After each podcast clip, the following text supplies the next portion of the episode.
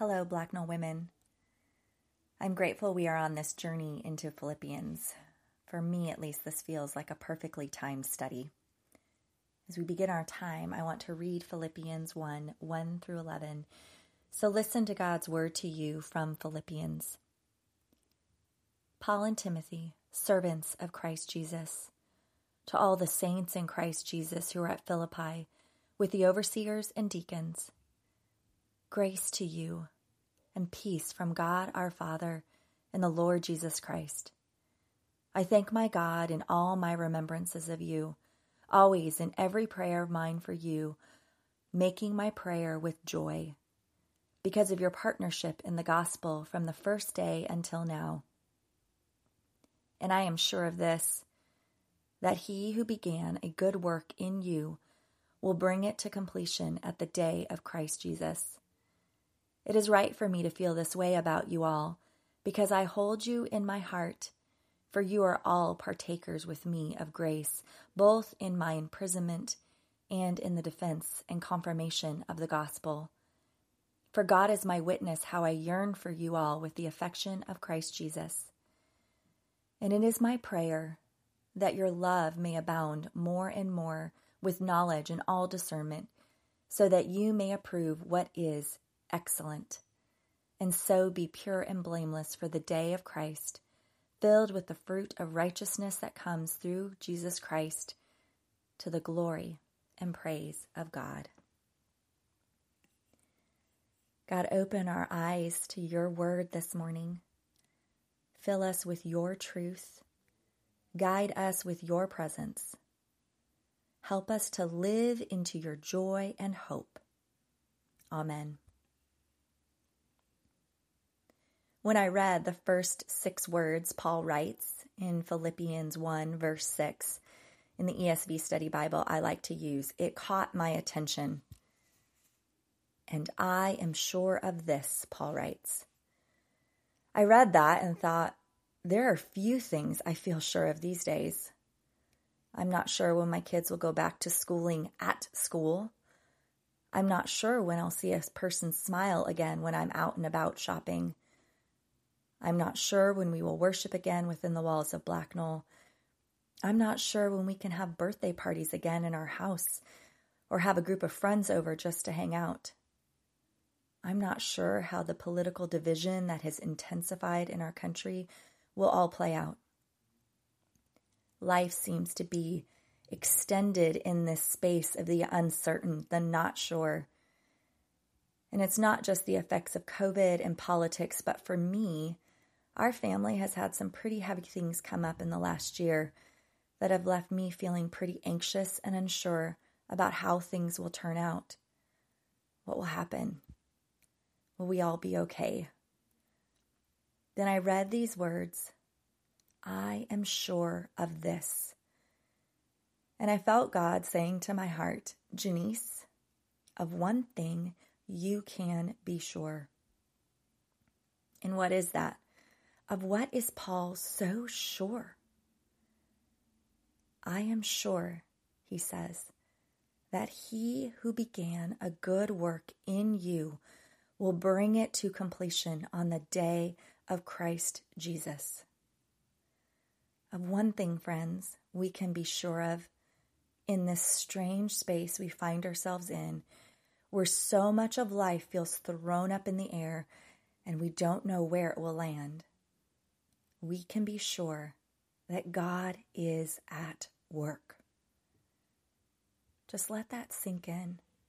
Our God is at work in this moment, in your life, in our world. What God begins, God always finishes. The word completion or finish in verse 6 is the Greek word epitelos, from the Greek word telos, which means ultimate aim, full potential, end goal. Whose aim or end goal is all of life moving toward? God's. It's not the circumstances of your life right now that determine the outcome of things. It's not the decisions you did or did not make. It's not even the forces that feel greater than you, the powers that be, the culture we live in, who's in office or not in office. No, God determines the end goal. God is in control of where we are going. Ultimately, God's purposes will stand in your life and in this world, in the entire cosmos. This verse, the confidence that Paul expresses in Philippians 1 6, is the anchor of all that Paul writes in the book of Philippians. One commentary said this verse is the theme or motto of this letter. But I think it's not just of this letter, but of the whole of Paul's life. It is this confidence that grounds his perspective on his life and his circumstances, of his joy, his thankfulness, his prayers, his words that he gives us in this letter. Think about it. Paul writes this from prison having undergone some pretty horrible experiences, as we read last week in our study, which reviewed his missionary journeys in Acts Be- beatings, being shackled and imprisoned, shipwrecked. He had every reason to be tired, despairing, maybe even feeling some self pity. But what does he say about his imprisonment? He tells the Philippian believers who seem to be questioning the turn of events in Paul's life, who are concerned that he is in prison, he tells them in verse 12, I want you to know, brothers and sisters, that what has happened to me has really served to advance the gospel. Paul is saying, even in my imprisonment, God is at work. And it is this confidence Paul has that allows him to speak and pray as he does. It's why he can give thanks from a jail cell, because he's convinced of the ways that God is at work in the Philippians and in his own circumstances to further the gospel. Paul's ability to thank God is because he's confident God is at work. It's why he's overflowing with joy. This word joy or rejoice is used 16 times in this short letter. The joy Paul has and encourages the Philippians to have is based in this conviction that God is at work. Even in circumstances which could breed doubt, despair, even bitterness, Paul expresses gratitude and joy. Why? Because he's convinced that God is present and working. Being in prison and facing death has not robbed Paul of joy. What is robbing you of joy right now? Life has felt particularly hard for our family lately. The pandemic and social and political tensions, those were just more hard layers on top of other already hard things our family is facing.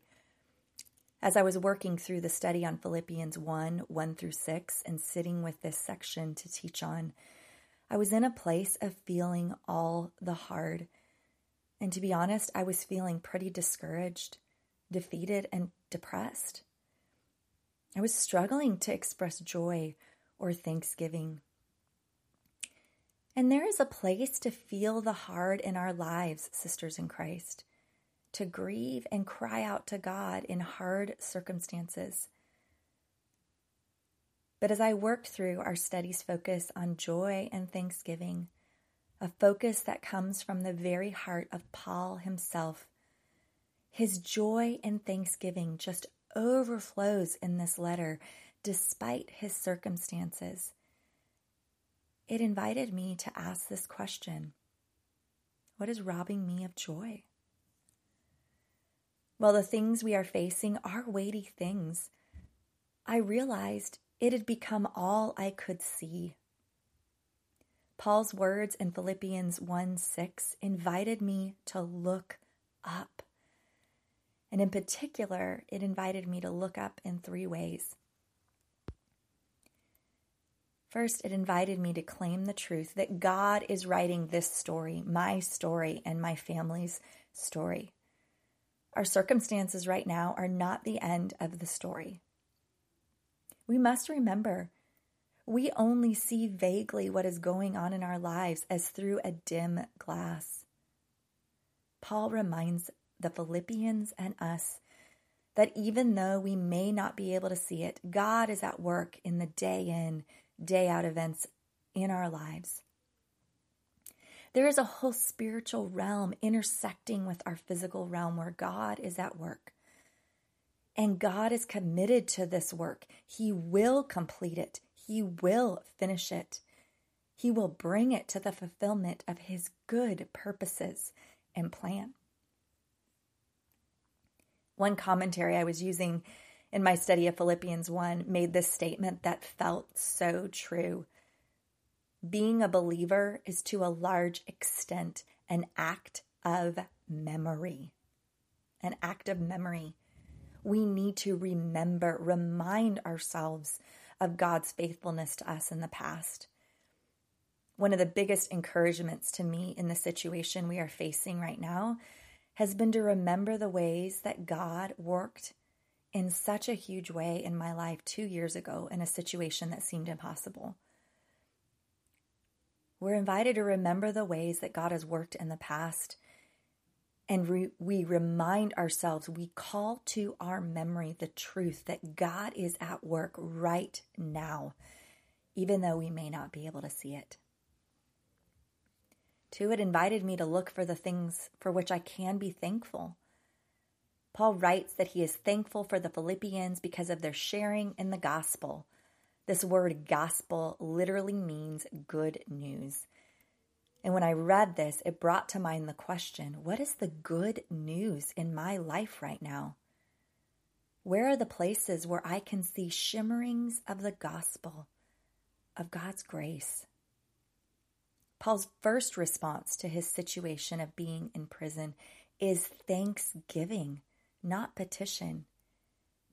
He looks for the ways that he can be thankful, and he was thankful because it was advancing the gospel even into Caesar's household itself. Where can we look around in our situations in life and see good news? One of the good news places for me in my current situation it is the, is the way it is drawing my husband Derek and I into a deeper life of prayer together.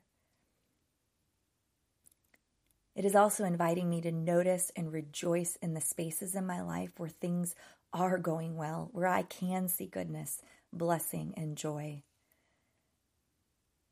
The sections in our study on choosing joy, they're entitled Choosing Joy, they affirm that we have to choose joy sometimes we have to actively pay attention to it. I really recommend reading those Choosing Joy sections in your Bible study if you haven't. They have helped me in the last week to focus on the spaces where I can be thankful. As Jean writes in day five of our study this week, gratitude makes us aware of our blessings, and that awareness imparts joy. There is no joy without gratitude. Sometimes we have to look for it. What is the good news in your life right now? Where can you see shimmerings of God's grace, provision, guidance? As I took the time to notice these things, I felt the weight of our situation lift a little. I was reminded that I am not alone and that really grace is all around if I look for it. And finally, this situation has invited me into prayer unlike ever before. Confident of the work God is doing in the Philippians, moves Paul to pray for them, which he does in verses 9 through 11. He prays that they would abound in love, a love that leads to knowledge and insight so that they might know what is best and be filled with the fruit of righteousness that comes through Jesus Christ. It is a beautiful prayer that I have used for myself and used in the situation I am in right now over the person about who I am concerned. Use these prayers over yourself, over your loved ones. It's later in this letter where we are invited to not be anxious about anything, but in everything by prayer and petition with thanksgiving, present our requests before God. Part of what I felt invited to do in my times of prayer over the circumstances we are facing is to, in my imagination, place my care and concerns into God's hands. For our wedding, we were given a beautiful wooden box with a hinged lid that has a plaque on it with the words God box. And to be honest, I haven't picked it up in years. But last week, I felt God inviting me to write out my prayers and concerns and place it in the box, a visual reminder to me that these things that seem too much for me, that in placing them in God's care, they are well in hand. What is going on in your life right now that you feel unsure about? What has you up at night? What has your anxiety level rising? Take a moment right now and just hold these things out before the Lord. Name them.